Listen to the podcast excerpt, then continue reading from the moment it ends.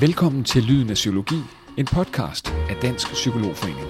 Mit navn er Christian Nørgaard Larsen, og overfor mig i dag sidder Karoline Myrvang. Karoline er med i vores podcastserie med fokus på overgangen fra livet som psykologistuderende til livet som psykolog. Og om lidt skal vi tale om, hvad det egentlig vil sige at have en arbejdsidentitet som psykolog, og hvad det mere specifikt vil sige at arbejde inden for geronto. Rigtig mange psykologistuderende glæder sig til at blive færdige som psykologer efter mange års studier, men for de fleste kan det både være svært og nervepirrende at finde ud af, hvordan man går fra at være studerende til at bære sin nye titel ud i praksis. Hvad vil det sige at have en arbejdsidentitet som psykolog, og hvilken psykolog kan man blive? Karoline, hjertelig velkommen indenfor hos foreningen og til Lyden af Psykologi. Tusind tak, Christian. Vil du ikke allerførst præsentere dig selv? Jo, Karoline Myrvang hedder jeg. Jeg er tredive år gammel, og jeg blev, blev psykolog i to tusind og sytten, så det har været en, en flyvende og lidt spændende færd siden da. Vil du fortælle lidt om, hvor du arbejder hen i dag?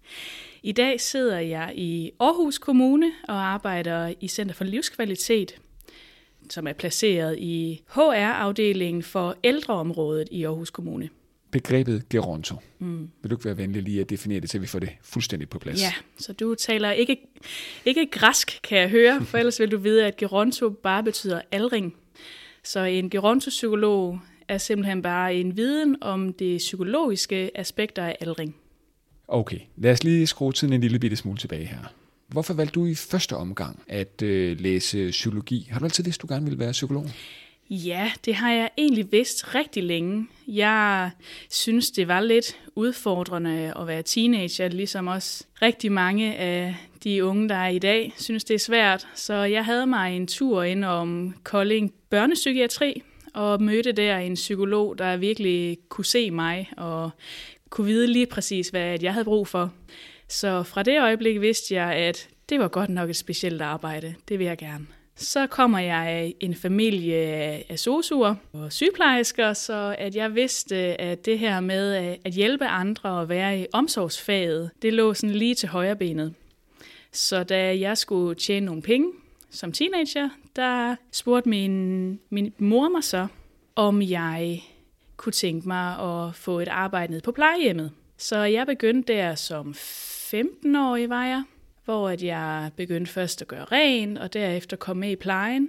De mennesker, at jeg mødte der, det var virkelig nogen, der krøv ind under huden på mig. Og den ydmyghed, at jeg blev mødt med, og det med at, at kunne, kunne give noget til et menneske, der er utrolig sårbar. Som både er kropsligt sårbar, men som jo simpelthen har en meget, meget unik historie at fortælle. Det rørte mig meget. Så jeg skrev også speciale baseret på en af de, de beboere, at jeg kom meget ved. Det var en herre med Parkinson, der havde hallucinationer. Jeg synes, det var meget interessant, hvordan han, han sagde til mig om aftenen, når han skulle sove, kan du ikke lige sætte dig hen i den stol der og få ham til at gå ud, inden jeg skal sove? Så simpelthen for at vise ham, at der sad ikke nogen over i den stol, så han kunne sove med ro i maven. Så jeg skrev speciale om, om det, og var også i praktik på demensklinikken, og synes det her med udredning af neurologiske sygdomme, det var enormt interessant, men at jeg sad om med den følelse af, når de her mennesker de går ud af døren og har fået måske en Alzheimers diagnose, hvad sker der egentlig med dem? Og hvad er det for et liv, de kommer tilbage til? Hvad er det for noget personale, der griber dem? Hvad er det for noget af støtte og rådgivning, de får? Så jeg lagde egentlig lidt den her, den her neuropsykolog, som også er i mig, den puttede jeg lidt på hylden. Øhm, og så var det simpelthen, at jeg, da jeg afsluttede mit studie, der gik jeg ud og, og fik et arbejde, der så omhandlede lige præcis det her med at, at hjælpe de mennesker, der får en neurodegenerativ lidelse. Jeg kan se her, at du blev færdig med psykologistudiet på Aarhus Universitet i to tusind og sytten, mm-hmm. for øh, godt og vel seks år øh, siden. Ja. Karoline, hvordan lykkedes det egentlig dig at få dit første job? Det var lidt spændende, fordi der var rigtig mange P P R-stillinger derude, der var rigtig mange stillinger i psykiatrien, men der var ikke nogen stillinger inden for det her ældreområde, som at jeg, jeg virkelig brænder for. Så jeg besluttede mig simpelthen bare for at kontakte Den lille kommune, at jeg boede i, det var så ude i Syddjurs, at jeg simpelthen kontaktede dem og sagde, I har ikke nogen psykolog på ældreområdet, men det tror jeg vil være en rigtig god idé. Og tilbød mig så i en fire ugers virksomhedspraktik. Og da de fire uger var gået, og de jo tydeligvis kunne se, hold da op, ja, man kan bruge en psykolog til noget her. For at jeg var jo både inde over i forhold til, i forhold til de pårørende, til mennesker med demens, og undervisning og supervision af plejepersonale. Og da de fire uger så var gået, blev jeg tilbudt tre måneders konsulentstilling, som så løb over i et års tidsbegrænset stilling som psykolog. Men efter et halvt år, så kunne de godt se, at det her det holder, så vi ansætter dig i en fuldtidsstilling. Så det var simpelthen at tage springet ud og sige, I har behov for mig, og simpelthen også lige give lidt i den anden ende ved at, at vise dem, hvad at man kan bruge en psykolog til. For jeg var den allerførste psykolog, de nogensinde havde ansat på ældreområdet, og derfor så vidste de jo ikke helt, hvad de skulle stille op med mig, eller hvad de kunne kræve af mig. Så jeg endte faktisk med at skrive min egen funktionsbeskrivelse. Det var jo også ret fedt. Jeg kan se, at du efter tiden i Syddjurs Kommune, mm. så kommer du til Center for Livskvalitet mm. i Aarhus Kommune. Yeah. Meget tæt på, må man sige. Yeah. En, en kommune derfra. Vil du prøve at indføre os lidt i den her sådan helt almindelige arbejdsdag, du har, mm. du har der? Hvad er, det, hvad er det for en arbejdsuge, du, du har på det sted? Ja, altså det er jo, at vi tilbyder eksistentielle støttende samtaler til ældre, der af den ene eller den anden grund ikke trives. Så det er, at vi kører ud i eget hjem hos borgere, og så er det, at vi har en, en god samtale derude, og vi tilbyder et samtaleforløb op til otte samtaler. Så det vil egentlig sige, at jeg i en almindelig hverdagsuge, jamen, så er jeg ude på tre fire besøg ude i borgers hjem, kører rundt i Aarhus Kommune, og så er det jo også, at vi har nogle andre opgaver, der er blandt andet, hvis at der er noget, der brænder på ude på et plejehjem, og der er nogle komplekse sager. Det kan være, at der er noget udadreagerende adfærd, nogle borgere med nogle psykiatriske symptomer, eller hvis bare i det hele taget, at personalet synes, at det er en rigtig svær situation at stå i, jamen, så kan de også kalde på os, så vi kan komme ud og, og lave supervision. Men det er primært de her individuelle samtaler med borgere i mistrivsel, og så kan vi også godt tage en, det vi kalder en omsorgssamtale med personalet og borgere, hvis, hvis for eksempel de bor på plejehjem, og der er et eller andet, der vil kunne have stor betydning, at personalet de er klar over, så de bedre kan, kan vise omsorg og, og tage sig af borgere. Hvad er temaet som oftest, når du er ude mm. hos, øh, hos de ældre borgere? Altså, mm. jeg hører om sorg og ensomhed yeah. og så videre. Vil du prøve at sætte nogle ord på det? Der er jo rigtig mange problemstillinger. Man kan sige, vi har sådan en ting, man kan sige i gerontopsykologien, at vi bliver født som kopier og, og dør som originaler. Det vil sige, at der er ikke to historier, der er ens, når vi er derude. Men det er meget ofte, det handler om, om funktionstab. Det, er, det kan jo være identitetstab, at man er gået fra arbejdsmarkedet, eller, og så skal forholde sig til det hele taget alderdommen, og hvad hører sig til. Det er jo også rigtig meget med tab i forhold til det, man elsker. Det kan både være en ægtefælle igennem halvfjerds år, som lige pludselig ikke er der, og det giver virkelig en ubalance. Det kan også være, det er, at man har tanker om, at livet ikke er værd at leve mere, fordi at man kan ikke det, man kunne før. De helt store eventyr, de er ofte slut, og man sidder ofte og tænker tilbage på de ting, man har gjort, men der er ikke så mange drømme eller håb for, hvad der kommer til at ske. Så egentlig den her afklaring, eller at blive klar til at skulle afslutte livet, blive klar til at dø. Vi taler faktisk også meget om døden, og det med at sidde yderst på grenen. Vi kan tale om livsfortrydelser, vi kan tale om, har man taget ansvar for sit liv, har man truffet de rigtige beslutninger, eller kan man egentlig tilgive sig selv, eller tilgive de personer, der er omkring en for nogle af, af de beslutninger i livet, eller de konsekvenser i livet, som at ens valg har haft. Kan man tilgive sig selv for, at det var sådan, det blev? For man kan ikke ændre det nu, men kan man komme til en eller anden erkendelse af, eller accept af, at, at det var det. Det lyder som om, du kommer meget tæt på nogle øh, mm. borgere øh, i dit, kvad dit arbejde.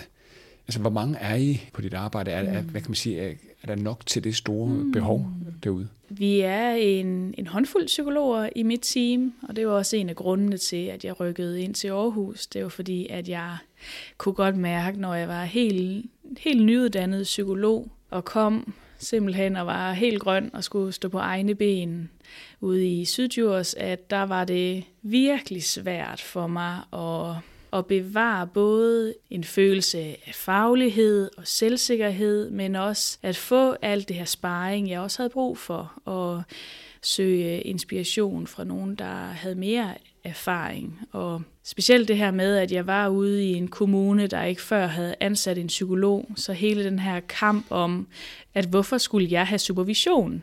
Jamen, du er jo den, der er højst uddannet i hele ældreområdet, så hvorfor skal du have videreuddannelse? Hvorfor skal du have supervision? Det er jo, det er jo dig, der skal supervisere os. Så hele kampen for at få supervision og blive autoriseret osv., den var svær. Så det med at komme ind i et team, hvor der var flere psykologer, og der, der var også nogen, der havde mere erfaring, end at jeg havde, at det var virkelig utrolig vigtigt for mig for at bygge videre på min faglighed. Lad os lige prøve at gå lidt tilbage til den her overgang igen fra studie mm. til arbejdsliv her. Ja. Hvordan bruger du de ting, du lærte under øh, uddannelsen med tanke på dit øh, nuværende arbejde mm. i Center for Livskvalitet? Mm. Det er jeg faktisk rigtig glad for, at du spørger om, fordi at gerontopsykologien, det er måske et af de områder, hvor at du trækker allermest ned fra flest hylder. Der er både viden om om personlighedspsykologi, om gruppepsykologi. Der er rigtig meget selvfølgelig om, om kognition og neurovidenskab og i det hele taget psykiatri. Så jeg hiver næsten ned fra alle hylder. Og når der så også er i forhold til personalet på plejehjemmene og så videre, så trækker jeg på arbejdsorganisationspsykologien. Så jeg er næsten hele vejen rundt, når at jeg er på arbejde. Fordi at vi, det ældre menneske, det er så komplekst. Der er, er både noget fysiologisk, som at jeg skal vide noget om. Der er noget psykiatrisk og geriatrisk, både i deres medicin, og du skal vide, jamen, hvordan påvirker blodtrykket, deres koncentrationsniveau, og måske har de diabetes, du skal have indover, måske har de en, en demenssygdom, så de bliver udtrættet. Måske er der en hjerneblødning, der giver noget speciel adfærd eller nedsat sygdomserkendelse, så, og så kan det oveni være, at de er deprimerede, og så det er virkelig, at jeg trækker på nærmest alt, hvad jeg har fået med fra universitetet. Som gerontopsykolog, hvor meget samarbejde er der med andre fagligheder? Jeg ville ønske, der var mere. Men vi samarbejder jo, altså nu taler jeg ud fra kommunen, der er samarbejdet jo rigtig vigtigt med sygeplejerskerne, med terapeuterne og plejepersonalet. Vi samarbejder med egen læge, klinik for ældresygdomme. Vi samarbejder også med psykiatrien. Også selvom de har nedlagt den, den gerontopsykiatriske afdeling, så har de jo stadigvæk ældre, der har psykiske sygdomme, og vi arbejder rigtig meget med organisationer. For eksempel, det kan være Røde Kors, det kan være frivillige organisationer, ældresagen osv., der også har rigtig mange gode tilbud, og, og demensfællesskabet, Alzheimerforeningen osv. Så egentlig, egentlig hele, hele netværket. Og der, der er noget, jeg lige skal have på det rene. Du er jo, som du siger, tredive år, øh, og mange af dem, du arbejder med, er øh, over dobbelt så gamle som dig selv. Mm. Øh, måske endda øh, halvanden gang så, yeah. så, så gamle. Ikke? Hvordan er det at arbejde med, med, med, med, med borgere, mm. øh, som er øh, i, i en helt anden generation? Heldigvis kan jeg fortælle mig selv, at jeg altid vil være for ung. Så når at jeg har valgt at arbejde med ældre mennesker, så vil det... Det vil simpelthen være et grundvilkår. Jeg vil altid være yngre end dem. Men det, det gør, det er egentlig, at det fylder mig med den her ydmyghed og også en ærefrygt for det utroligt langt levede liv. Og jeg har sådan en, en speciel ting med, hvis jeg ser sådan et rigtig gammelt træ, sådan virkelig så stort, at du ikke kan få armene omkring det, fordi det har groet måske i over hundrede år, så bliver jeg bare fyldt med den her ydmyghed og taknemmelighed, fordi at alt det her, det her træ har stået igennem af storme og tørke og kolde vintre og alting, som det træ, det har oplevet. Det er sådan lidt den samme følelse, jeg har, når jeg sidder over for et menneske på treoghalvfems, eller en person, der fortæller om krigen, eller kan fortælle om, det var det er den første ægtefælle, og det var så den, den anden store kærlighed, eller simpelthen det her med, at, at livet det kører i nogle processer, at det slutter ikke, selvom at man synes, at nu ser det håbløst ud, jamen man kommer ofte igennem det, og den erfaring, man så har efter alle de her år, man har levet, og udfordringer, man har klaret, den er... Den erfaring, de ældre mennesker har, den synes jeg er helt vidunderlig og et kæmpe privilegie at få lov til. I det hele taget at, at lytte til og at kunne blive en lille smule mere klar på mit eget liv, kan man sige. Er det noget, du tænker, du gerne ville have vidst, da du var studerende? Nu har du mm. de her fem, seks, seks års mm. arbejdserfaring. Jeg tror, at jeg vil ønske, at at jeg havde vidst, at det aller, aller vigtigste, det er at kunne være til stede. At det, der egentlig gør, at jeg er, er en god psykolog, det er, er et nærvær. Og hvis jeg kan det, så kan jeg rigtig meget over for et andet menneske, der har det svært. Så hvis jeg egentlig, egentlig kan sætte til side det her med at skulle gøre det hele rigtigt, eller skulle give det rigtige svar, eller skulle vide og huske en, en bestemt procedure, eller en specifik terapeutisk tilgang, at det aller, aller vigtigste, det er faktisk at kunne være til stede autentisk. Vi talte lidt om, øh, hvor stor aldersforskel der er på, på dem, som du arbejder med, og, og dig selv. Hvor mange øh, psykologer er der i, i din generation inden for gerontofeltet? Ekstremt få. Vi er i Gerontopsykologisk Selskab, har vi været helt op på omkring en firs, men vi er raslet lidt ned igen af, af antal personer. Så hvis vi bare ser den yngre gruppe, jamen et realistisk bud vil måske være tyve. Det er jo lidt pudsigt, fordi eller i to tusind og halvtreds så kommer der jo til at være allerflest ældre. Der er ingen tvivl om, at de ældre som kommer, de er meget mere interesserede i at også tænke en psykisk sundhed, en mental sundhed, og det at, at gå til psykolog er ikke tabuiseret eller underligt. Så jeg, jeg vil anbefale unge psykologer, prøv lige at se den her kæmpe store gruppe af mennesker, som uden tvivl kommer til at kalde på psykologhjælp, og det er ikke kun til, når man får en, en sygdom. Det er også i det hele taget bare det at blive ældre og forholde sig til, til sit eget forfald. Forholde sig til, at livet er ikke for evigt. Hvis du nu skulle give et godt råd til en nyuddannet psykolog, hmm. hvad ville det så være? Tag ikke kun et arbejde, fordi du har brug for at tjene penge. Prøv at, at gå efter, hvad du reelt er passioneret for. Og hvis det arbejde ikke er der, så prøv at være kreativ og lidt insisterende. Og så vil jeg også sige, når man er yngre, så prøv at finde det, som at jeg kalder en faglig gudmor eller gudfar. Simpelthen at finde en, som inspirerer dig fagligt, men som også tager dig ind under en vinge og kan være med til at støtte dig. Fordi at som et lille føl kan ens ben godt være en smule skrøbelige, når man lige skal prøve at, at stå på dem selv. Men der er simpelthen en kæmpe, kæmpe styrke i at finde inspiration fra psykologer inden for det område, at du brænder for. At de har også begyndt helt øh, skrøbelige og vaklende måske. Men det med at finde nogle inspirationskilder, at finde nogen, som at man kan blive inspireret af, det er enormt vigtigt. At selvom man er ung, og der er store ambitioner og forventninger til en, jamen, så er det rigtig vigtigt at også støtte sig til nogen, der har noget erfaring. Tusind tak for, at du ville komme her i dag, Karoline, og dele ud af din historie med at arbejde inden for gerontopsykologien. Flere episoder som denne om overgangen fra livet som psykologistuderende til livet som psykolog ligger allerede nu klar under Lyden af Psykologi. Rigtig god fornøjelse, og mange tak for at have lyttet med.